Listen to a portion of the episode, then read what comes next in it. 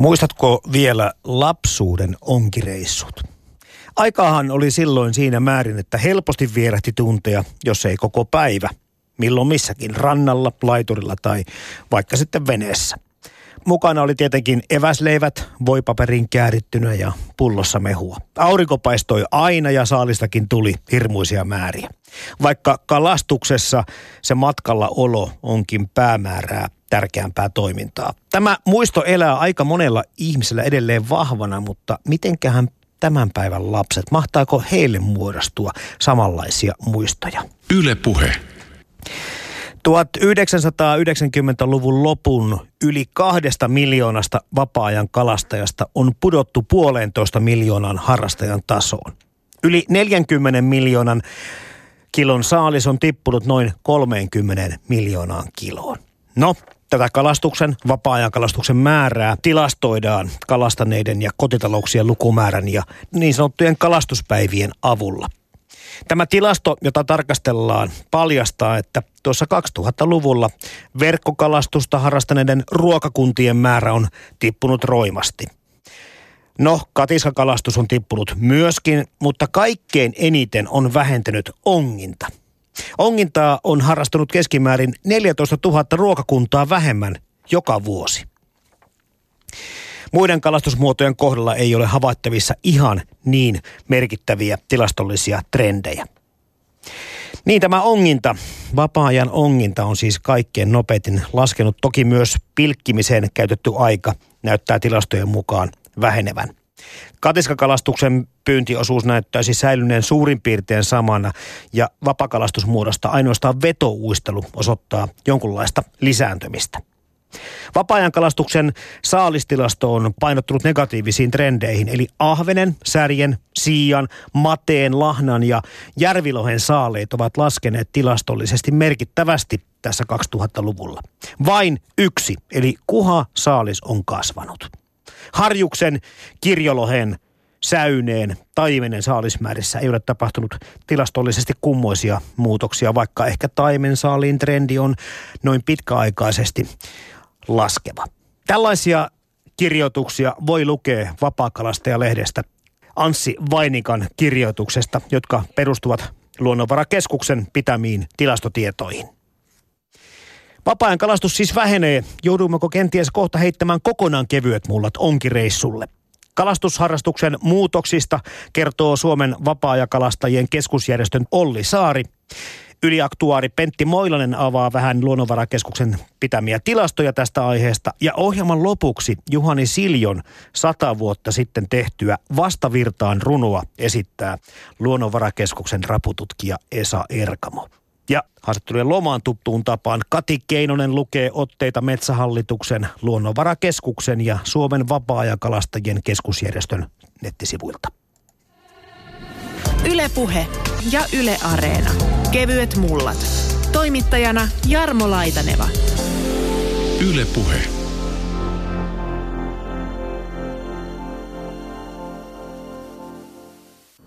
Jotenkin tuntuu, että jos joku tuntee Helsingin Kaisaniemen täällä, niin kuin Helsingin ulkopuolellakin, niin se ei ole ehkä nyt sitten Olli Saari ensimmäisenä tunnettu tästä kalastuksesta, mutta tänne vaan ollaan nyt sitten tultu tänne Kaisaniemen rantaan ja, ja muutaman kymmenen henkinen joukkue tuossa, tai joukkio, hajosi ympäristöön Street Fishing-tapahtumassa.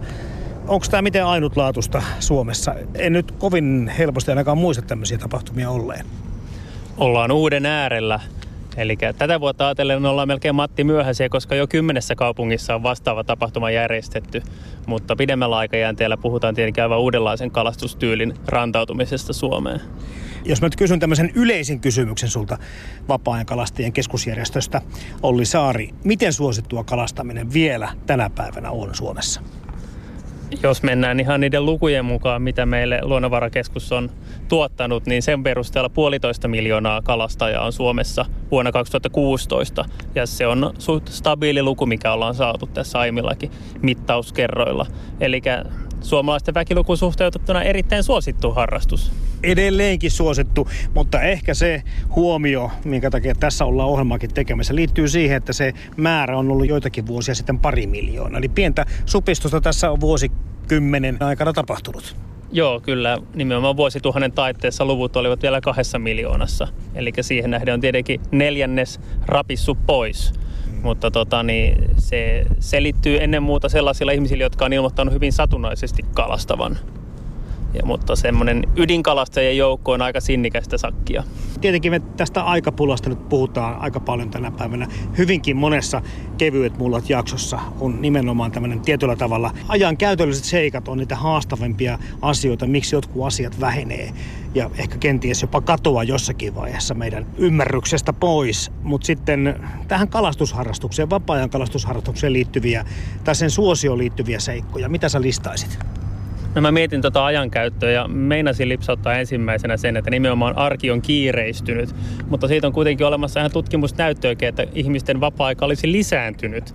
Joten silloin on mentävä hieman syvemmälle pohtiin näitä vastauksia ja, ja pohdin sitä, että kun tähän ajankäyttöön yhdistää sen, että kaupungistuminen on erittäin voimakasta, uusia harrastusmuotoja on tullut vauhdikkaasti esiin ja toisaalta ihmiset käyttää entistä enemmän aikaa päätteiden netin, telkarin äärellä, niin nämä on ehkä niitä, se yhdistävä syy, minkä takia tämmöinen niin kuin hieman enempi viitseiläisyyttä vaativa ulkoiluharrastus saattaa jäädä paitsi on arjessa. Toisaalta me puhutaan myöskin sit siitä, että ihmiset alkavat olla tänä päivänä hyvin ympäristötietoisia ja, ja uudella tavalla kiinnostuneita. Voisi sanoa että sekä luonnosta että luonnon tilasta että luonnon antimista. Eli tiettyä vastaliikettäkin on havaittavissa siihen, että kaikki on prosessoitua, tuotettua, ostettua. Joo, siis liikennettä tapahtuu molempiin suuntiin. Ja tota niin, joitakin selityksiä täytyy olla sen taustalla, että nimenomaan harrastus säilyy noin yleisenä.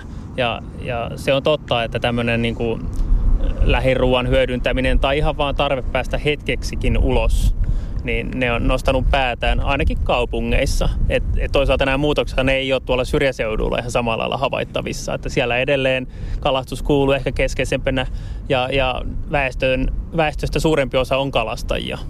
Suomessa on laajat yleiskalastusoikeudet ja erittäin hyvät kalastusmahdollisuudet. Yleiskalastusoikeuksia ovat kalastonhoitomaksun oikeuttama viehekalastus yhdellä vavalla ja vieheellä sekä maksuttomat onginta, pilkintä ja silakan litkaus.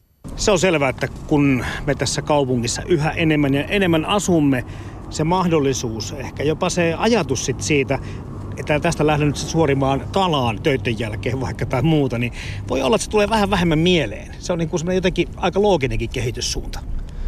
Joo, semmoinen näkymättömät esteet, sellaiseksi mä oon ajatellut tätä tilannetta, että, että vaikka niin kuin periaatteessa pääsy vesille ja kalastamaan on tosi helppoja ja matala, tarjoaa matalan kynnyksen, niin ihmisille ei vaan tule mieleen se ensimmäisenä, että lähdepä hetkeksi ongelle. Että et oikeastaan jos kaupunkiympäristössä katsoo, niin todennäköisesti näkee ulkomaalaistaustaisen kalastajan ensimmäisenä vastassa. Eli eri etnisistä taustalla olevilla ihmisillä on niin kuin ylipäänsä se, että pääsee kalaan, plus heillä ei ole laatukriteerit ehkä ihan aivan niin korkealla, että mitä voidaan hyötykäyttää. Tai oikeastaan laadukasta kalaa meillä on lähelläkin saatavana, mutta suomalaisilla on varaa valita liiankin paljon. Joo, varmasti tämmöinen seikka kuin itsestäänselvyydet tulee tässä niin kuin yksi tekijä, mikä ehkä tekee mieli nostaa esille, koska nytkin ollaan Helsingin keskustassa todellakin ja kun miettii monia muita pääkaupunkia tai ehkä suurkaupunkejakin, niin tulisiko ensimmäisenä mielellä, että tuosta nyt nappaan pikkusen ruokapöytään särvintä? Olisi se kaunis ajatus, mutta tota, niin, ei niin vaan tunnu hirveästi tapahtuvan. Mutta tota, niin, yhä enempihän kannustetaan ihmisiä käyttämään monipuolisesti eri kalalajeja, niin ehkä sieltä pikkuhiljaa voi nostaa päätään myös sellaiset seikat, että et, et jos jonkun särkikalankin tuosta voisi saada kepeästi, niin miksei siitä voisi taikoa sitä arkiruokaa.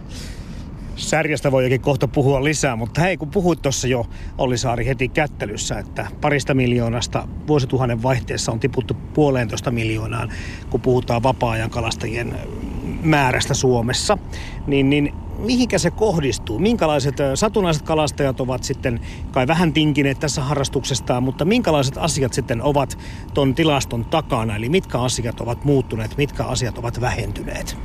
No tosiaan sen verran taustatietoja ainakin on olemassa, että, että tämmöinen niin ydinjoukko, jotka on varmaan niin sairaaloisen kiinnostuneita kalastuksesta, eli hyperharrastajia, niin niitä on ehkä vain 50 000 tai jonkun verran yli. Tämmöiset luvut mä oon löytänyt ja melko tärkeäksi sitten 200 000 ihmistä ilmoittaa kalastuksen ja sit siitä mennään tavallaan näihin satunnaisharrastajiin ja se ehkä selittääkin tätä kalastuksen suosion jonkunlaista hiipumista, että, että se satunnainen harrastaminen liittyy yleensä johonkin kesämökkielämiseen. Se tarkoittaa sitten sitä, että jos ei, jos ei sinne mökille olekaan aikaa mennä niin vaan, niin sitten se kalastus saattaa jäädä. Tai niin kuin nyt mietin ihan tätä vuotta verrattuna vuoteen 2017, niin jopa säätiloilla saattaa olla tämmöisiä hetkellisiä vaikutuksia, mitkä niin kuin aiheuttaa tämmöistä heiluntaa. Eli viime vuonna, kun ei ollut hellepäiviä yhtään, niin, niin se ei se kalastus kivassa kelissä laiturin okalta välttämättä ollut ihan mahdollinen mielikuvakaan, mutta tänä vuonna varmastikin ollaan sitten vähän, vähän toisessa lukemissa ja näyttää siltä, että no, myös tuo lupakauppa on parantunut tänä vuonna. Sitten jos mennään Olli Saari Suomen vapaa-ajankalastajien keskusjärjestöstä, millä tavalla me kalastamme ja, ja mietitään sitä, että mitkä ovat niitä suosittuja ja mitkä kenties sitten vähän laskevia muotoja harrastaa, niin, niin onkiminen. Joo, onkiminen, joka tuntuu, että se on äidin maidossa periytyy tota, niin, suomalaisille, niin se on kyllä itse asiassa tosiaan näistä kalastusmenetelmistä se, mikä on, jonka suosio on romahtanut eniten. Siis edelleenkin yli puolet näistä puolesta toista miljoonasta kalastajasta ilmoittaa onkivansa, mutta luku on ollut lähempänä 70 prosenttia. Toinen, missä on kalastaja kalastajamäärä vähentynyt ja ennen kaikkea se niin kuin osuus kaikista kalastajista, niin kyllä pyydyskalastusmenetelmistä verkkokalastus ja katiskakalastus vähenee. Mutta samaan aikaan itse asiassa vapakalastus, heittokalastus ja perhokalastus, ne on oikeastaan säilyttänyt aika lailla suosionsa. Mutta sitten tota, niin ainoa, joka on nostanut päätään, on vetouistelu.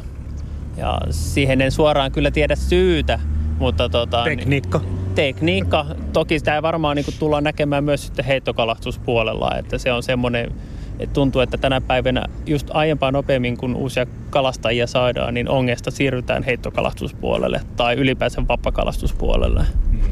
Mulle tulee vaan mieleen tästä ehkä verkkokalastuksen hiipumisesta se, että just me enemmän ja enemmän kumminkin sitten siihen lähikauppaan jollakin tavalla turvaudumme koska verkkokalastuksella on myöskin saalis mahdollisuus paljon suurempi, joka tarkoittaa, että silloin se ei ole pelkästään sitä semmoista mielenrauhaa ja muuta asiaa, mitä sille lähdetään vesille hakemaan, vaan siinä voi olla tarkoitus saada saalista ja kenties tosi korvata niitä ruokaostoksia lähikaupasta tai supermarketista. Siitä no oikeastaan se menee varmaankin niin, että verkkokalastajat ovat aivan oma, oma sukupolvensa ja, ja tilalle tulee sitten va, enempi vapakalastajia, jotka toisaalta kyllä pystyvät omaa ruokahuoltoaan turvaamaan. Että tässä tapahtuu ihan tämmöinen, tämmöinenkin kehityssuuntaus. Ja, ja jos miettii ihan niin kuin kalan käyttöä, niin edelleenkin siitä kalasta, mitä Suomesta ravinnoksasti käytetään, niin siitä on noin puolet tota, niin itse pyydettyä, harrastajan itse pyytämää. Eli ei se, ole, ei se ole sieltä kadonnut mihinkään, mutta tapa, millä se pyydetään, niin on muuttumassa. Vapaa-ajan kalastajien yhteenlaskettu vuosittainen saalis on lähes 30 miljoonaa kiloa. Eniten saaliksi saadaan ahventa ja haukea, näiden osuus on yli puolet kokonaissaalista. Raha-arvoltaan tärkein saalislaji on kuha. Täplärapukantojen kasvaessa myös vapaa-ajan ravustuksen saaliit ovat kasvaneet. Ja kun mietitään sitä, että myöskin tämmöinen tietyllä tavalla helppous, nopeus on tämän päivän asioita. Verkkoja joutuu vähän huoltamaan, niitä laskeminen ja nostaminen saattaa olla vähän työläämpää kuin kaikenlainen muu kalastaminen, välinekalastaminen. Niin voisiko tässä olla pientä semmoista myöskin, kun sä puhut tästä sukupolvien, en nyt sano kuilusta, mutta tavoista kalastaa, niin me nuoremmat jollain tavalla ehkä pikkusen helpommalla haluamme päästä. Niin ja ehkä keskeisenä meidän kalastusta kuitenkin ohjaa se virkistäytyminen. Ja, ja verkkokalastus tarkoittaa sitä, että, että pyydykset viritetään veteen ja ne tullaan joko samana päivänä tai esimerkiksi talviaikaa muutaman päivän päästä kokemaan. Ja se vaatii totta kai suunnitelmallisuutta paljon pidemmälle josta oikeastaan voi samalla nostaa esiin myös sen, että, että kun nämä sääolot tuntuvat olevan koko ajan vaihtelevampia, niin verkkokalastus on yksi niistä muodoista, joka on myös kärsinyt siitä, että, että talvi, talvijaksot lyhenee, niin tämmöinen perinteinen talviverkkokalastus on myöskin vähenemään päin. Ei, ei ole enää niin selvää, että milloin ne voi viedä ensimmäisen kerran verkot jäälle ja milloin ne oikeastaan pitää ottaa pois, ettei kevät vie niitä liian nopeasti ja, ja tämän seurauksena aina ei mene ihan niin kuin toivotaan. Ja Ja yksi suosittu väline ja perinteinen semmoinen on ollut Suomessa myöskin katiska. Se on niin näppärä heittää sitten siitä vaikka laiturista pari metriä sinne järvelle päin ja sitten katsoo se illan kähmyssä tai servana päivänä. Miten katiska pyydystämiselle Suomessa on käynyt? No tällä hetkellä noin viidennes, eli 20 pinnaa koko kalastajoukosta ilmoittaa kalastamansa katiskalla. En tiedä, osuuko se kuinka tarkalleen nyt sitten niin kuin oikeisiin lukemiin, mutta se on säilyttänyt toisaalta niin kuin paikkansa tämmöisenä pyyntivälineenä, mikä on just helppo virittää, helppo käydä kokemassa ja toisaalta siitä on helppo valikoida sitten, kun se pyytää elävänä kaloja, niin mitkä sieltä haluaa käyttää hyödykseen. Ja, ja nyt kun on tuo Saimaan Norppa asiatkin noussut esille, niin siellä melkein kannustetaankin enempi, että verkkoja vaihdellaan katiskoihin, että sitä kyllä tämmöisenä niin kuin vastuullisena pyyntimenetelmänä ja pyyntimuotona tuota, niin nostetaan esiin koko ajan. Et en usko, että katiska tulee ainakaan katomaan mitenkään hmm. totaalisesti. No mennään sitten noihin kalalajeihin. Tämä Suomi on ollut tämmöistä ahvenhauki, särki, tuota, painotteesta aika pitkälle. Onko nämä suosituimmat tai pyydetyimmät kalat ja niiden tämä kolmen kärki säilynyt miten samanlaisena? No toi kolmikko on ollut pitkään sama, mutta itse asiassa nyt 2010-luvulla kuha on noussut särjen edelle ja on tällä hetkellä kolmanneksi pyydetyin vapaa kalastuksen saalislaji. Ai että kuha on kyllä hyvä kala. Ai, no, siis syödä ja laittaa ruuaksi. Silloin tuntuu olevan aivan käsittämättömän niin kuin suuri niin kuin, arvo kalastajien ja ei edes kalastajien, vaan ihan vaan kuluttajien mielestä. Kulinaristien. Niin, minä näen sen ehkä ennen kaikkea helposti, helposti niin kuin keittiössä paistovalmiuteen filerattavana kalalajina, Kyllä. mutta toisaalta kun tämä kokkaus, kokkaus on niin muodissaan, niin se on kuitenkin aika mauton laji, joka onneksi vähäruotoisena on helppo, Kyllä. mutta toisaalta tarjoaa nimenomaan maustajille sitten hyvät mahdollisuudet tarjota kaikkia höystettä siihen ympärille. Nyt tietenkin kun kalamieheltä kysyy, niin sulla varmasti on eri tietoa ja erilaiset, tuota, niin, niin, ta, erilainen tapa suhtautua Olli Saari tähän kalaan ja kalastukseen ja kalan makuihin, mutta mitä sä sitten suosittelet? Mitä sä niin kuin mieluiten pyytäisit? Jos puhutaan niin hauke siitä, että se on niin kuin sun suun mukaista. Öö, no mä en ole kovin kulinaari, eli tota, niin, syön jotta elän. ja, ja tota, niin, olen siitä huono esimerkki, että liian paljon tulee edelleen suosittua petokaloja. Et, et ahventa, kuhaa, näitä kahta. Ja sitten hyvin, hyvin satunnaisesti sitten muikkua. Ja, ja esimerkiksi särkisäilykkeet on ollut tämmöinen uusi nouseva trendi. Ja ei niissä kyllä mitään vikaa, niitä pitäisi vaan tota, niin syödä useammin. Ja myöskin työpaikkaruokaloissa valita sitä särkeä lautaselle useammin, että hyvähän ne on. Mä oon muuten nähnyt särkipihvejä. Eli ehkä pikkuhiljaa, tai toivoisin kyllä, että kun sarjassa kumminkin makua on, että se alkaisi päästä tästä roskakalan maineesta. Joo, se on ikävä termi ja ehkä tullut just ton kautta, että aiemminhan kalastettiin nimenomaan syödäksemme ja kaikki kelpasi. Sen jälkeen rupesi olemaan varaa valita ja sen jälkeen nämä helpommin, helpommin käsiteltävät lait pääsivät suosioon ja, ja särkikalat taantu toisaalta särkikaloissa edelleen on pieni vitsaus, että lämpimän veden aikaa voi olla, että siinä on vähän maussa jotain ylimääräistä, eli voi, voi tulla mudan makua. Ja se on sitten semmoinen, mikä niinku ehkä ihmisille jää sinnikkäästi mieliin, kuten tämä ruotoisuus, mutta tota, niin onneksi onneksi niitä nykyään pyydetään myös kaupallisesti enempi ja on löydetty konstit tehdä niistä kuluttajille hyviä tuotteita ja, ja niitä kyllä ehdottomasti kannustan käyttämään. Metsähallituksen kalastuspaikat ovat yleensä sellaisia, joissa ei voi vapakalastaa pelkällä kalastonhoitomaksulla. Ne ovat vaelluskalavesien virta- ja koskipaikkoja tai rauhoitettuja erityisalueita, joihin tarvitset erillisen vapaluvan. Myös pyydyskalastukseen, usean vavan kalastukseen tai ravustukseen valtion vesillä tarvitset kalastonhoitomaksun lisäksi metsähallituksen erillisen luvan. No ton nelikon takana ahven, hauki, kuha, särki. Sä vähän mainitsitkin jo muikkuja ja muuta, mutta minkälaisia ovat, tai mitä ovat ne kalat, mitä suomalaiset sitten vapaa-ajan kalastajat pyytävät?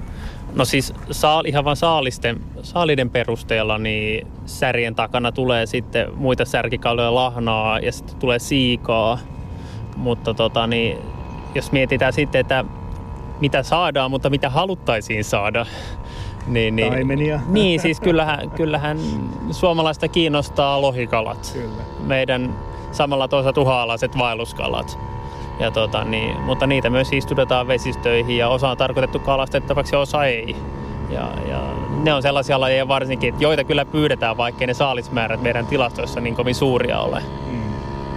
Sitten se pitää ehkä toi, noin ravut nostaa jonkinlaisena kuriositeettina mukaan tähän. Näin. Rapukausi kuitenkin aiheuttaa aina tiettyä vipinää Suomessa ja, ja tota, siinä on tietenkin tämmöinen oma klanginsa ja oma hohtonsa. On, se on ihan, ihan oma porukkaansa ja tota, niin aina, aina tietty, tietty uusi sivu kääntyy kalastusvuodessa, kun ravustuskausi alkaa. Ja siis rapuja pyydetään miljoonia aiemmin oli niin kuin 4 5 miljoonaa, nykyään se on tuossa 2 ja 3 miljoonan välillä, mitä rapuja saadaan vuodessa harrastajien toimesta ja se on huomioarvosta, että niistä valtaosa on tätä täplärapua. Ja tämä kotoinen jokirapumme on niin kuin selvästi pienemmissä määrin. No te olette varmaan huomannut sen saman asian, kun asiantuntijat, vaikkapa nyt sitten THLstä lähtien, ottavat kantaa siihen, paljonko sitä kalaa pitäisi syödä, mutta myös siihen, mitä kalaa suositellaan. Ja me ollaan sitten vähän niin kuin jollakin tavalla oltu sitten kunnostauduttu sillä saralla, että tuommoinen tuontikala, kassilohi, norjanlohi ja tämmöinen tuntuu suomalaisille maistuvan. Osittain varmaan myöskin sitten siitä syystä, että siellä on niitä hyviä rasvahappoja ja toinen asia, että hinnatkin saattaa olla kohdellaan, mutta onko tämä kuitenkin vähän nyt sitten, oli Sari niin, että näitä kotimaisia kaloja meidän kannattaisi suosia enempi?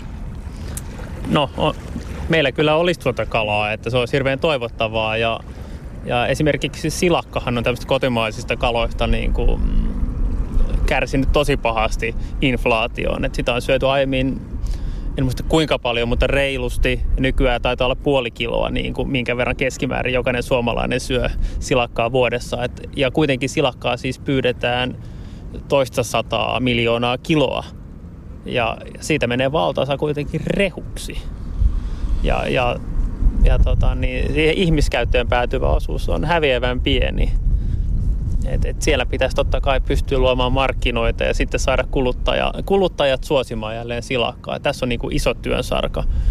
Mutta sitten jos puhutaan ihan vaan siitä suomalaisten kuluttamasta kalamäärästä, niin se on tosiaan noin 13 kiloa kalaa vuodessa per henkilö. Ja siitä vain neljä kiloa on suomalaista. Kuulostaa tosi pieneltä, liian pieneltä. Näin se on. Ei, ei sille voi mitään. Ja siitä neljästä kilosta siis melkein puolet on harrastajan itse pyytämää. Ja toisaalta se kertoo siitä, että se itse pyydetyn kalan ja vapaa kalastuksen merkitys on hirveän suuri, että pidetään ihmisillä se kontakti kotimaiseen kalaan. Muuten käy pian niin, että että, että kun nähdään, että se norjalainen lohifille on se halvin, mitä kalatiskistä löytyy, niin sitten suositaan sitä. Tai perinteiset kalapuikot ja näin. Et, et, Joo, toivottavasti tilanne ei kuitenkaan ihan siihen luiskaada lähiaikoina. Hei, tuossa puhuit jo, että toi kuha vähäruotoisena tai isoruotoisena kalana on semmoinen helppo, ehkä laitettava. Mutta minkä verran te tutkitte tai tiedätte siitä, miten voivat suomalaisten kalankäsittelytaidot? Jos nyt sitten tosiaan sattuu jollakin välineellä, pyyntivälineellä kalaa saamaan, niin, niin mitä sille tapahtuu? Osaammeko me ne fileerata ja, ja suolistaa kunnolla? Onko nämä asiat mitenkä muuttuneet? Tutkittua dataa ei ole, mutta mututon tuntumalla voidaan puhua, että samalla kun tuntuu, että ehkä se suomalaisten luontosuhde hieman, hieman karkaa lapasesta, niin ei ole niin itsestään selvää enää, että osataan, osataan fileoida, että ylipäänsä perata omat saadut kalat. Ja tota, niin, totta kai vanha kansa ja pitkään harrastaneilla se on itsestäänselvyys ja meidän nuorisotyön kautta opetetaan aina vaikka leireillä, että, että myöskin perataan niitä saatuja kaloja ja tehdään niistä ruokaa. Mutta mutta nimenomaan se lohifile varmasti tarttuu mieluummin kaupasta kuin kokonainen kala. Ja, ja mitä, mitä vaikeampiin lajeihin mennään, että ei enää oikein tiedetä, että mistä päästä pitää aloittaa, niin varmastikin jää valitsematta. Että et, et, tekemistä olisi tämän jalon taidon opettamisessa. Mutta siis teki vapaa-ajan kalastajien keskusjärjestössä tätä asiaa yritätte viedä eteenpäin ja opettaa taitoja? Kyllä yritetään ja kun messuilla ollaan ja siellä kalankäsittelynäytöksiä tehdään, niin se on kyllä varsinainen yleisöryntäys joka kerta. Eli kyllä ihmisiä selvästi kiinnostaa, mutta sitten pitää vaan muistaa tarttua siihen filerausveitseen ja kokeilla ihan itse, että se ei vain katsomalla yleensä onnistu. Ja kun oikein miettii vielä tosiaan, että on lohifileet, on ne kalapuikot valmiiksi pannulle laitettavassa kunnossa, on tonnikalat säilykkeenä, minkä voi kaataa salattiin tai pastaan, niin nämähän kannustaa siihen, että ajatellaan, että kalan pitää olla niin valmiina, että sen voi suoraan syödä. Mm. Ja tämähän aina tekee hallaa sille ajatusmaailmalle että pyydystän perkaan ja sitten syön. Yle puhe. Jatketaan kohta juttua Olli Saaren kanssa. Luke Luonnonvarakeskus tekee joka toinen vuosi tämmöisen vapaa-ajan kalastusta koskevan tilaston. Ja tästä selviää sitä yhtä ja toista varsin mielenkiintoista. Ja meillä on nyt puhelimessa yliaktuaari Pentti Moilinen Luonnonvarakeskukselta. Tervehdys. Terve, terve. Onko meillä mitään arvioita siitä, paljonko kokonaisuudessaan suomalaisista ihmistä kalastusta harrastaa?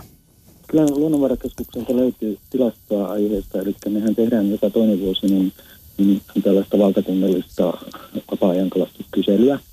Ja, ja, ja se julkaistaan meidän, osana meidän näitä ruoka- ja luonnonvaratilastoja. Ja tämä viimeisin kysely on vuodelta 2016 ja silloin suomalaisia vapaa-ajan kalastajia arvioitu olevan noin puolitoista miljoonaa.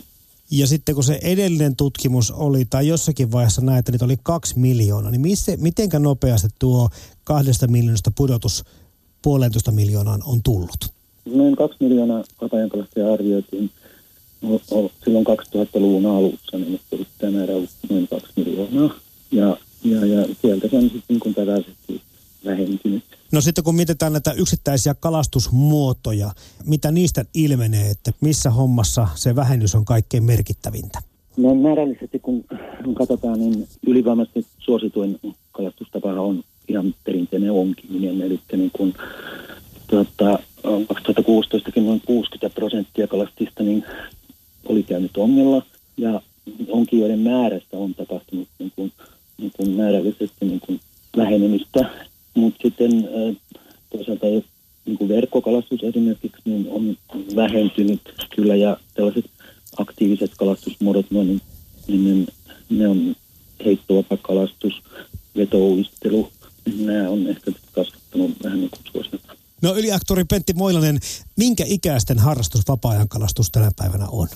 Voidaan sanoa, että kyllä se ihan kaiken ikäisten harrastus on, mutta että, että, että kyllä siinä sellaista suuntaa on ollut, että niin kalastuneiden määrä niin kuin on se vanhemmista ikäryhmistä kasvanut suhteessa, mutta et muissa, muissa niin kuin nuorista niin, niin kuin jonkun verran niin kuin vähentynyt. Että. Niin tässä on tainnut tulla se sama ongelma kuin aika monen muunkin harrastuksen kanssa, eli, eli niitä aikasyöppöjä ja, ja sitä vapaa-ajasta kilpailee niin moni tekijä tänä päivänä, että osittain sitten nuori kansanosa on sitten vähän niin kuin suuntaamassa kiinnostustaan välillä muualle.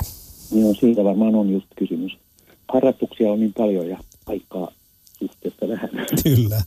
No jos toi kalastajamäärä on kokonaisuutena tippunut kahdesta miljoonasta puolentoista miljoonaa, niin millä tavalla on sitten kehittyneet tai muuttuneet kalasaalit? Eli millaisia ovat nämä kilomäärät, mitä vapaa-ajan kalastajat vuosittain meristä, joista ja järvistä nostavat? No nyt nämä viimeisimmät arviot on, että, että tämmöinen vapaa-ajan kalastajien saalis niin olisi ollut sen vähän vajaa 30 miljoonaa kiloa. Että kyllähän se niin kuin suuri määrä on, mutta että tässä 2000-luvulla niin, niin, niin se on pienentynyt ehkä noin kolmanneksella. Kalastusluvat on jaettu kalastustavan mukaisesti. Vapaluvalla voit kalastaa uistimella, perholla, pilkkimällä tai onkimalla vapa-alueen ehdoista riippuen.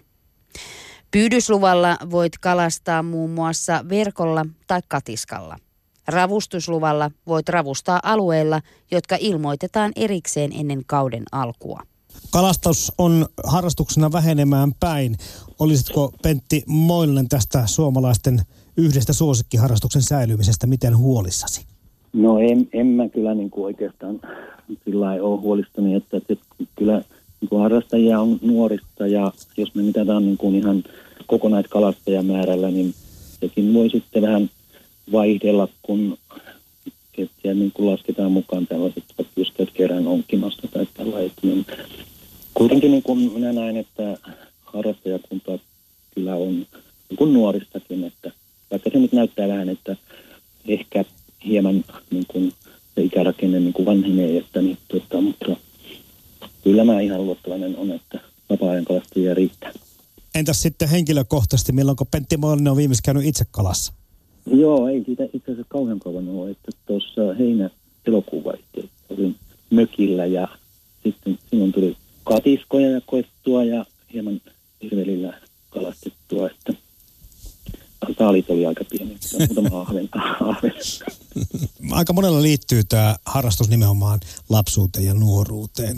Jos mennään sitten sinne saakka, niin tota, minkälaisia reissuja tuli silloin tehtyä?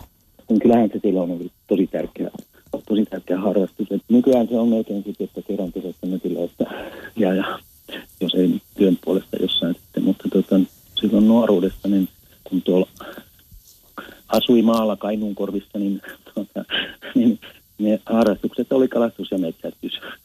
Kyllä silloin, silloin tuli tosi paljon käytettyä aikaa. Että se oli, oli verkkokalastusta ja katiskakalastusta ja totta kai niin kuin puistelua ja tonko-ongintaa ja semmoisiakin muistan.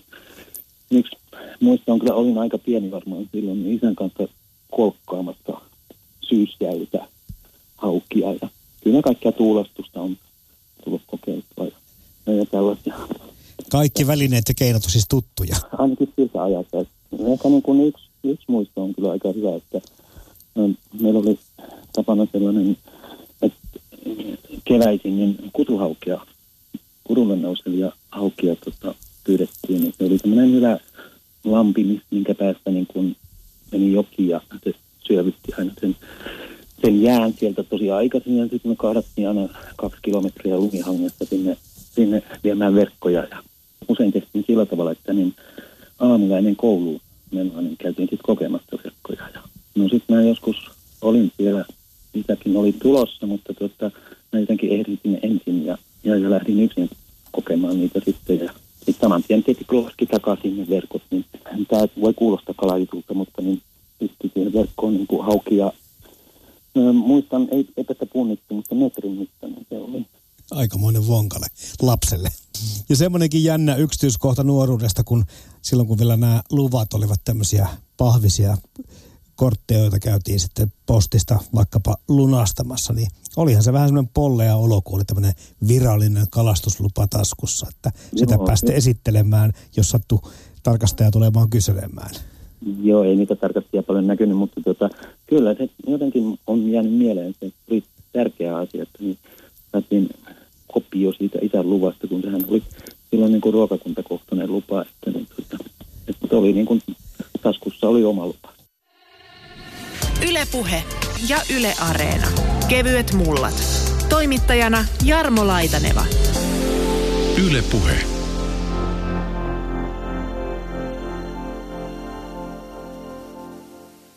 Tässä kun tähän saavuttiin tähän Kaisaniemen rantaan ja tuossa tuo porukka hajaantui tänne pitkin rantoja kalastamaan. Siinä näytyy olevan monenlaista vapaa ihmisillä ja muutamia haavejakin kainalossa kannettiin, niin voisin kuvitella, että tämä porukka on tätä teidän niin ydinjoukkoa. Eli he eivät ole satunnaisia kalastajia, vaan, vaan ehkäpä enemmänkin sitten sitä porukkaa, jotka muutenkin ylläpitävät tätä harrastusta. Mutta ootteko tutkineet harrastajien ja kalastajien motivaatioita? No me ei suoraan hirveästi olla sitä tutkittu ja, ja tota niin, jotain dataa tietenkin tarttuu ihan vaan toimimalla koko ajan tällä kentällä. Ja, ja, tota niin, ja yleisesti tutkimuksia on tehty vapaa kalastuksen motiiveista. Ensin täytyy sanoa, että jotain, jokin alkukantainen voimahan suomalaisessa täytyy elää, jotta tämmöinen kuitenkin aika perimmäinen luontoharrastus on säilyttänyt sitä suosiotaan niinkin, niinkin suurena kuin se on. Eli jonkunlainen toisaalta se saalistusvietti ja toisaalta sen antama jännitys on, on, on varmasti semmoisia ultimaattisia tekijöitä, mitkä ihmisiä tota, niin, kannustaa menemään kalaan. Mä sanon tähän väliin kanssa semmoisen, että ehkä pitäisi kaivaa semmoinen tilasto, kuinka suosittua nykyään on jooga. Veikkaan, että se puoli miljoonaa, mikä tässä on 2000-luvulla hävinnyt vapaa-ajan kalastuksesta, niin on siirtynyt joogaan. Mulle nämä kaksi harrastusta näyttäytyy pikkusen samantyylisenä tämmöistä mielen rauhaa tuovana juttuna. Niin, kalastajat kokee varmaan kalastuksen hyvin monella eri tavalla. Toisille se on sitä niin kuin ihan silkkaa aivot narikkaan harrastusta ja nimenomaan jonnekin mökkilaiturille hetkeksi onkimaan ja sitten tiiraillaan sitä kohoa, joka ehkä katoaa sinne laineen kärjen taakse. Mutta sitten toisaalta on niitä, jotka menee tälleen enempi ajatuksen kanssa kalaan, yrittävät haastaa itseään tai, tai löytää salat, että miten kaloja saisi huijattua. Ja siellä varmastikin raksuttaa koko ajan, mutta silloin kaikki muu maailman murhe katoaa hetkeksi mielestä ja se on varmaan se meditatiivinen puoli sitten. kalassa ei tule aika pitkäksi. Siis monessa muussa tekemisessä tulee niin kuin muutamassa tunnissa voi tulla tapahtumattomuudessa sellainen niin kuin raja vastaan, että nyt tämä riittää. Mutta vaikka kuusi tuntia pystyy olemaan veneessä mun mielestä vetouistelemassa sillä tavalla, että se ei koskaan tunnu aika pitkältä. On siinä jotain. On siinä jotain. Se on jännä, että jopa, jopa keskellä kesää tuntuu, aurinko juuri laskekaan, mutta siltikin päivä loppuu kesken, että miten se on mahdollistakaan. Saatika sitten talvella, milloin niin oikeasti päivä on lyhyt. Että, tota, niin kyllä, se, kyllä se vie mennessä. Ja tämän takia ehkä, että jotta tuohon tilaan pääsee, niin sit siinä arjen keskellä ei välttämättä edes ajattele, että voinko minä hetkeksi mennä kalastamaan, kyllä. koska haluan sille sen tietyn ajan. Osa näistä ihmisistä todellakin sen ruokaa tällä tavalla pöytään hankkii, eli tämmöiset hyötynäkökohdat on ihan selkeä asia, mutta tietenkin kaupungistuva yhteiskuntamme, niin nämä luontoarvot itsessään, luonnossa liikkuminen, nämä on, nämä on varmasti tämmöisen niin kuin myöskin metsästys, marjastus, sienestys käyttäytymiseen vaikutuksia. Luonto houkuttaa. Niin, että on, onko sitten kyse siitä, että pääsee menemään metsään vai, vai vesille, niin se on kunkin henkilökohtainen kokemus tai mitä on opetettu. Eli totta kai siitä ylipäänsä lähtee, että, että minkälainen on kenenkin tausta, on, onko ne kokemukset saatu veden ääreltä. Joka tapauksessa metsän tutkimuslaitos tekee kymmenen vuoden välein tämmöisen virkistyskäyttötutkimuksen ja, ja tota, niin se on itse asiassa tosi laaja, laaja selvitys luontoliikkumisesta ja siinäkin on nostettu esiin viimeisimmässä viimeisessä tutkimuksessa, että, että kyllä se virkistäytyminen on niin vahvasti mennyt varsinaisen ruoanhankinnan edelle. Just. Ja, ja tota, niin, kalastus koetaan erittäin hyväksi virkistysmuodoksi. Mm. Se on, se on sitten monelle hyvin sivuseikka, että tuleeko sieltä oikeastaan yhtään mitään. Vapaa-ajan kalastus on yksi suomalaisten suosituimmista harrastuksista. Vaikka kalastajamäärät ovat laskeneet koko 2000-luvun, lähes joka kolmas suomalainen harrastaa kalastusta. Suomessa on vapaa-ajan kalastajia tällä hetkellä noin puolitoista miljoonaa. Miehistä kalastaa noin 40 prosenttia ja naisista 20 prosenttia. Kalastusharrastus on kuitenkin kasvanut alle 10-vuotiaiden ja yli 45-vuotiaiden suomalaisten keskuudessa. Nuorista aikuisista kalaan ehtii yhä harvempi.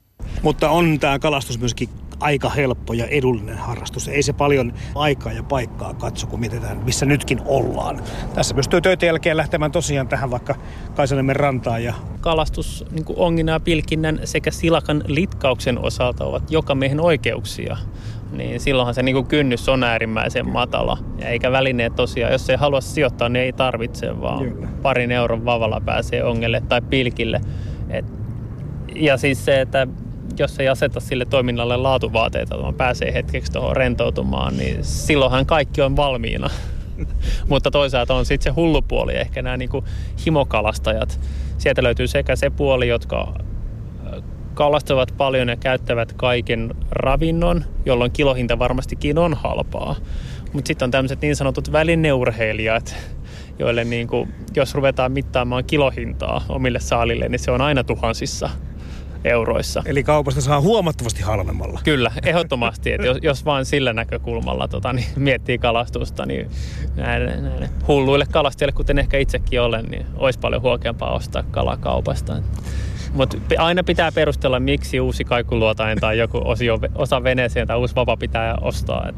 No nyt me päästäänkin Olli Saari siihen tulevaisuuteen, kun mietitään sitä, että miten tämä harrastus on kehittymässä, mihin suuntaan muuttumassa, niin kyllä tällä teknologialla täytyy olla jonkinlainen motivoiva vaikutus ainakin osaan ihmisistä. Ehkä se on hyvä tapa yhdistää, että kun muutenkin elämä menee siihen suuntaan, että kaikkien päätteiden kautta katsotaan, niin, niin samalla lailla – on, on sitten kyse kesästä tai nykyään jopa talvesta, niin pitää olla kaikuluotaimet ja pitää olla jonkunlaiset karttasovellukset ja muut apuvälineet. Sentään onneksi mieluusti edelleen manuaalisesti veivataan vapoja ja keloja, että ei, ei tä, tällaisia asioita sähköistetään, mutta halutaan enemmän informaatiota sekä siitä, mitä veden alla tapahtuu ja se on toisaalta todella houkuttavaa. Ja ehkä pitää ottaa tähän nyt mukaan myöskin se, että kun ollaan tässä street fishing tapahtumassa täällä Helsingin keskustassa, niin täälläkin teillä on mahdollisuus ilmoittaa ne kalat sitä mukaan kun saadaan. Eli tähänkin on tullut sitten teknologia ja, ja digitaalisuus mukaan. Joo, se on uusien kilpailutyyppien mukana tullut tämmöinen ajatusmaailma siitä, että, että voidaan, voidaan jo kilpailun aikana selvittää siitä, että miten tilanne kehittyy, tehdä sitä vuorovaikutteisempaa myös kotijoukoille tai kilpailijoille itselleen. He tietävät, että vielä pitää vähän petrata. Ja tota, niin, ehkä, ehkä siinä on myös semmoinen, että ei tarvitse sitten rannassa odotella niin kovin pitkään, että mitkä sitten punnitustulokset onkaan, vaan tulokset on valmiina siinä vaiheessa, kun tullaan takaisin kilpailukeskukselle. Maailma muuttuu koko ajan. Käytännössä siis sitä mukaan, kun saadaan saalista, niin se mitataan ja kuvataan sen mitan kanssa. Sitten sanotko sä, että pannaan WhatsApp-viesti tuonne niin kuin kilpailujohtajalle, joka päivittää jotakin tilastoa? Joo, eli nimenomaan noin toimitaan tässä kyseisessä kilpailussa, jos haluaa vapauttaa saamansa kalan saman tien. Mutta tota, niin on, myös, on myös mahdollista toimia vanhakantaisesti ja tuoda kalat punnit, tota, niin sanottuun punnituspaikkaan, jossa ne tosi myöskin mitataan. Eli tämä on ehkä keskeinen muutos, että uusissa kilpailuissa hyvin pitkälti paremmuus mitataan, mitataan mittaamalla. tota, mutta eikö tässä ole psykologisen sodankäynnin muotoja? Voi saada tämmöinen homma, kun joku tempasee heti tuosta vähän kookkaamaan saaliin itselle ja iskee luun kurkkuun saman tien kilpailun kättelyssä muille. Aiheuttaa vähän paineita. No se, se voi olla noin, mutta tota, niin toisaalta sehän kuuluu tähän lajiin. Ja mikä se jännittävämpää katsoa sitten, että, että kellä ne paineet kasvaakaan. Sillä joukkueella olla hyvä etulyöntiasema tarvitsisi enää vähän saada lisää. Tota, no, teknologia tietenkin näiden uusien vempaimien ja, ja tämän äh, viestintäpalvelun live-seurannan kanssa ja, ja ehkä uusien vapamateriaalien kanssa on se yksi tekijä. Mutta nämä tapahtumat, missä nyt oli Saari istuskellaan sun kanssa, kerroit jo, että tämä lähti niin kuin vyörymään viime vuonna tämä ajatus vähän isompana. Nyt se on kasvanut entuudestaan. Joo, siis erityisesti Keski-Euroopassa urbaanissa ympäristössä tapahtuva kalastus on ollut suosittua jo aika pitkään. Suomessa nimenomaan meillähän riittää vesiä ja, ja yleensä se kalastus mielletään sinne rauhallisempaan luontoympäristöön. Mutta toisaalta – kun entistä enemmän ihmiset asuu kaupungeissa ja meillä täälläkin tätä vettä olisi, niin me joudutaan niitä näkymättömiä muureja purkamaan sillä, että me kannustetaan ihmisiä tarttumaan kalastusvälineisiin myös täällä kaupunkiytimessä. Ja, ja siitä oikeastaan nämä lähelle kalan hankkeen tapahtumat niin kuin juontavat juurensa. Halutaan tällaisten matalan kynnysten kilpailujen avulla kannustaa ihmisiä tulemaan kalaan. No se on selvä asia, että kun kaupungistuminen vaan jatkuu ja kehittyy, niin tämmöisten virkistysalueiden tarve sekä vesialueiden tarve virkistyskäyttöön, se kasvaa. Joo, ja hirveän tärkeää just se, että, että ei estetä pääsyä rannoille. Et jos nämä kaikki rajattaisiin yksityisalueeksi tai tehdään semmoisia rakennelmia, että siihen ei ole turvallista vaikka mennä, niin, niin silloin kyllä kaupunkilaisilta evätään mahdollisuus luontoharrastamiseen urbaanissa ympäristössä. Suurin osa kalastuspäivistä kertyy sisävesillä. Suosituimmat kalastusalueet ovat Järvi-Suomen ja Kainuun sisävedet sekä merialueista lounaisrannikko. Yleisimmät kalastustavat ovat onginta, pilkkiminen ja heittovapakalastus.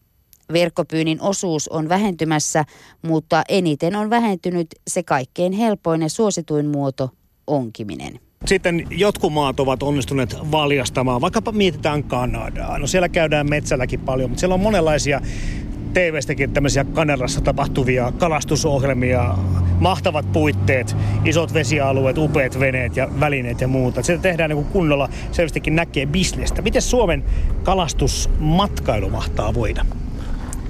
Kyllä kalastusmatkailu ja kalastusoppaiden määrä on niin kuin kasvussa. Ja, ja tota, niin, he toimivat myös samalla osaltaan tämmöisenä mannekiinina siitä, että kuinka paljon voidaan varustella kalastusvälineiden ja veneiden osalta. Mutta toki samanlaisia välineistä näkyy myös jo harrasteella tänä päivänä. Mutta tätä opas, opastoiminnalla on kyllä selvästi paikkansa ja, tota, niin, ja odotellaan vasta aikaa, että se laajentuisi entistä pidemmälle Suomeen. Nyt se on hyvin pitkälti niin kuin rannikkokeskeistä. Lappi. Mm. Niin, no Lappi on sitten toisaalta toinen, toinen osa sitä, mutta tota, niin toi Sisä-Suomi, missä meillä on ehkä kuitenkin kalaisimmat vedet, niin se on ehkä se paikka, mihin voit odottaa eniten kasvua. Niin siis se näyttäisi paljon potentiaalia Olli Saari, koska kun mietitään todellakin meidän sisävesialueita, niin ne meidän järvemme ovat kyllä ihan niin kuin todella lukuisat. On, on. Se vaatii tietenkin rohkeutta, koska ennen kaikkea mistä saat sen maksavan, maksavan porukan, joka lähtee kyytiin. Et se on kuitenkin yksi kalatalouden elinkeinoista opastoiminta. Ja, ja aika paljon siinä käytetään silloin, on toisaalta yritys, yritysasiakkaita ja sitten ulkomaalaisia. Niin, niin, kyllä siinä pitää etsiä se oma väylänsä, jotta pärjää sillä, sillä saralla. Ja aika moni sitten toisaalta on myös jotain muuta kuin opas. Että näiden päätoimisten oppaiden määrä on kuitenkin varsin vähäinen. Tuossa vesialueella äsken näytti noita suppailuitakin olevan ja semmoinenkin on olemassa kuin suppailukalastus. Tämmöisenä ehkä kuriositeettina mainittakoon. Mutta sitten toi catch and release eli pyydystä ja päästä. Sen suosio taitaa koko ajan Ollisaari kasvaa. Joo, ainakin sitä termiä viljellään erittäin paljon ja se on sujuvasti sekoittunut valikoivan kalastuksen kanssa, mistä kuitenkin valtaosa kalastajista puhuu ja käyttää. Eli, eli se, että osa saamistaan kaloista vapautetaan. Ja, ja tuota, niin se tarkoittaa sitä, että aina ja kaikki vapautetaan. Ja se on lähtenyt ennen kaikkea tällaista pienempi, pienemmän luokan kalastuskohteista, kuten vaikkapa virtapaikoista, missä on pelkkää uhanalaista kalaa pyydettävänä ja kaikki ymmärtää, että siellä, jotta kalastus ja, ja suojelu voidaan yhteensovittaa, niin silloin, silloin ne täytyy vapauttaa ja, ja toiminta menee niin paljon kalojen edellä, että, että, että mikäli vesi ei ole liian lämmintä, niin ylipäänsä voidaan sallia kalastus sittenkin hyvin niin kuin tarkoilla välineillä niin, että ei ole väkäsiä koukuissa, koukkujen määrä on mahdollisimman pieni ja kalastajia päästetään vain muutamia kerrallaan kalastamaan. Mutta tällaisissa kohteissa se CR on lähtenyt, tai se on niin kuin aina käytössä. Ja, ja to, toisaalta sitten samaan aikaan ihmisten nimenomaan oma tämmöinen ymmärrys oman toiminnan vaikutuksista kalakantoihin on kasvanut ja on tullut tämä valikoiva kalastus sitten nostanut päätään. Ja se ei ole enää mikään kynnyskysymys luopua juuri saamastaan saalista, koska tämä virkistyshän kulminoituu siihen tunteeseen, että olet onnistunut väsyttämään kalan. Ja, ja silloin niin kuin, tässä oikeastaan kohtaa kaksi erilaista maailmaa siinä, missä kaikki itse pyydetty kala halutaan käyttää ravinnoksi. Mutta jos intressi on lähtökohtaisesti virkistäytyminen, niin se niin sanottu saalis on hyötykäytettyä siinä kohtaa, kun se on saatu, saatu käsiin ja halutaan hellävaraisesti laskea takaisin sikäli tässä on niin kuin aivan turhaan niin, kuin niin, niin kaksi erilaista leiriä jotenkin tässä keskustelussa mukana. Että kaikkia toisaalta kiinnostaa kuitenkin kalat ja, ja, ja kalavesien hyödyntäminen tavalla tai toisella ja pitäisi sille ymmärtää molemmin puolin toisiaan. Yhä suurempi osa suomalaisista asuu kaupungeissa ja taajamissa. Street fishing eli katukalastus on kalastamista urbaanissa ympäristössä usein aivan keskustojen tuntumassa – Katukalastusta luonnehtivat rentous ja helppous, sillä katukalastajan ei tarvitse varustautua vaellusrinkalla, saappaalla ja hyttyskarkotteilla. Ei myöskään tarvita kesämökkiä eikä venettä ja kalaa on. Parhaimmillaan riittää, että nappaa vaikkapa virvelin ovenpielestä, astuu ulos rappukäytävästä, ylittää suojatien ja on rannassa. Jostakin luvin kanssa siitä, että etenkin perhokalastajien keskuudesta tämä catch and release tyyli on ollut aika suosittua. Ja sitten vielä oliko niin, että peräti 80 prosenttia niistä vapautuista kaloista, niin, niin tota, ne ei ole millään tavalla loukkaantuneet tai vahingoittuneet. Eli se prosenttikin, mikä voidaan päästää tai päästetään, niin ne on kondiksessa. Joo, no siis perhokalastus on nimenomaan se kalastusmuoto, mitä harjoitetaan tuolla virtavesissä ja missä on vaelluskaloja. Ja ja joko pitää vapauttaa tai sitten että halutaan vapauttaa ne harvalukuisemmat kalat. Ja, ja tota, niin, tosiaan vapautustutkimuksia löytyy hurumykket ympäri maailmaa ja, ja silloin kun niin kuin vapauttajalla ja kalastajalla on tekniikat hallussaan, niin, niin ollaan varmastikin yli 90 eli 95 prosentin tuota, luvuissa siitä, miten kalat selviää.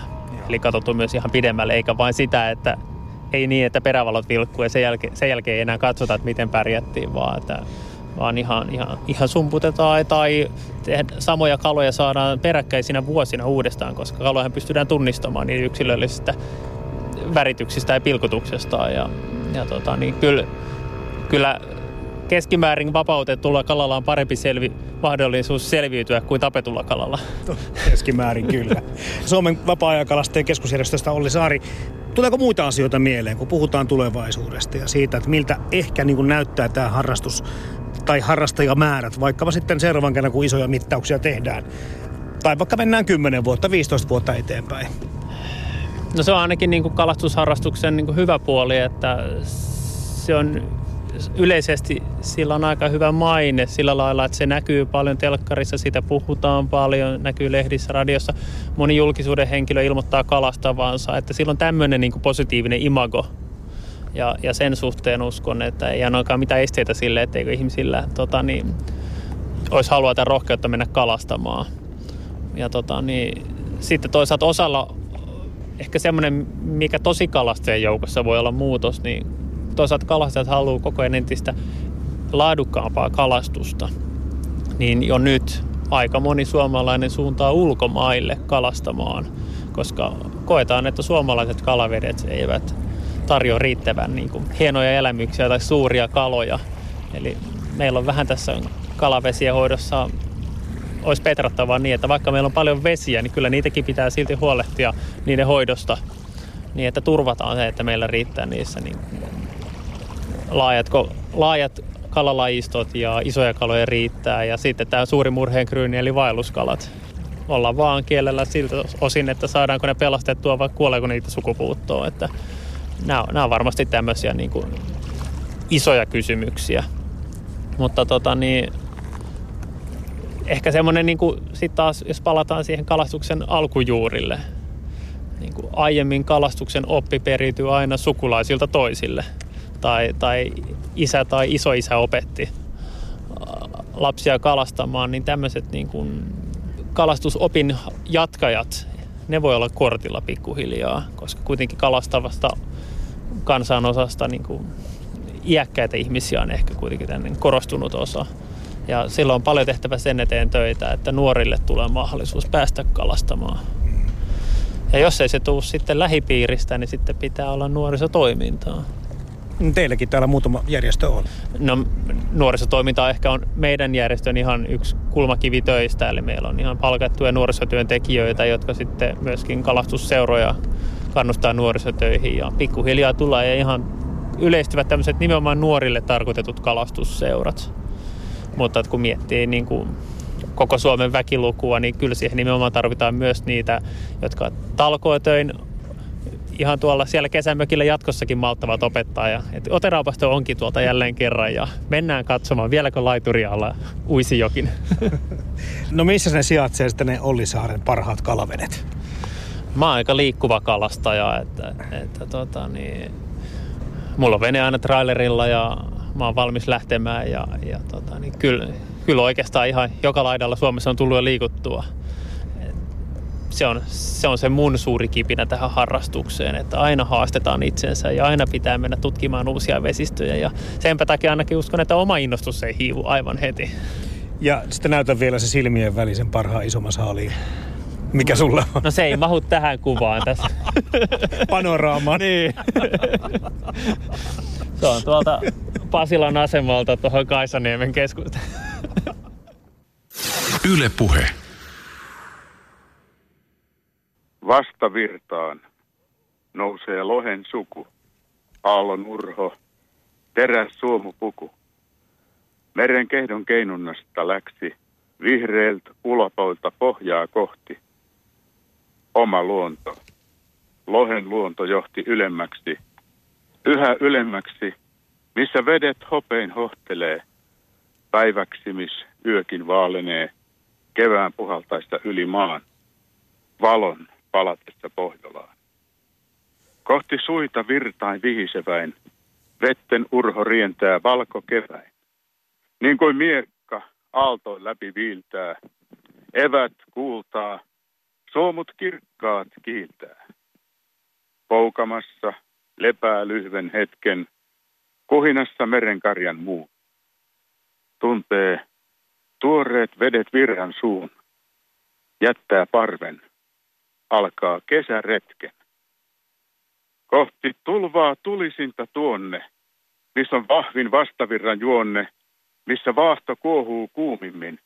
Poreet kuplii, pyörteet nousee vaipuu, missä toiset myötä virtaan taipuu. Sinne lohen luonto alttiin, vasta mäkeen.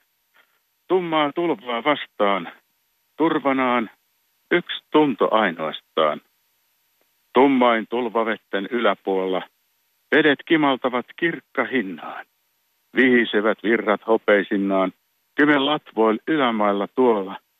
Yö kuin päivä siellä on seesteinen, pohjahiekka. Virran mukaan taipuu kaikki muut. putoo koskista alas suuret puut. Rantaa rauhallista lähemmäksi painuu parvet siikain, salakkain. Vasta virtaan nousee lohi vain. Kohoo kosket uupumatta evän. Näkee eessään vuolteen selkenevän. Virran yllä valon uuden huomaa. Tuoksu tuulahdusta, kesän tuomaa tuntee suvantoja uidessaan. Näkee suven saavan Pohjolaan. Tuntee ilmain rannat ihanammat. Avaramman taivaan aaltoin yllä. Ripein evin pyrstön pyyhkäisyllä solmu välit tekee nopeammat. Tiensä aina varmemmaksi tietäen. Kutsun kuullen yhä lähempää. Tuntein aina vähemmän. Ilol uoman uudet nousut sietäen, eikä lepää koskein urho ennen, kuin on suven laulavimman mennen ennättänyt syksyyn, tähtiöihin, jälleen päässyt vesiin vihreöihin, turviin tunturien, hiljaisuuden, alle syksyn suuren avaruuden. Kun on täyttänyt hän huomislain, kevään käskyn, rakkauden vaiston, voittanut on miehuutensa taiston ja on enää eessä talvi vain. Silloin senkin luonto lepoon taipuu, myötä virtaan, lohikin jo vaipuu, koskiin alempiin, meren kehtoon, vesiin yhteisiin. Kuin ei koskaan luonto sieltä pois vasta virtaan sitä vienyt ois. Ylepuhe ja Yle Areena. Kevyet mullat. Toimittajana Jarmo Laitaneva. Ylepuhe. Ja siinä aivan lopuksi Juhani Siljon mainion vastavirtaan runon tulkitsi Luonnonvarakeskuksen rapututkija Esa Erkamo. Tuossa jutussa äänessä olivat Suomen vapaa-ajakalastajien keskusjärjestön järjestöpäällikkö Olli Saari ja yliaktuari Pentti Moilanen Luonnonvarakeskuksesta kertoi noista kalastustilastoista.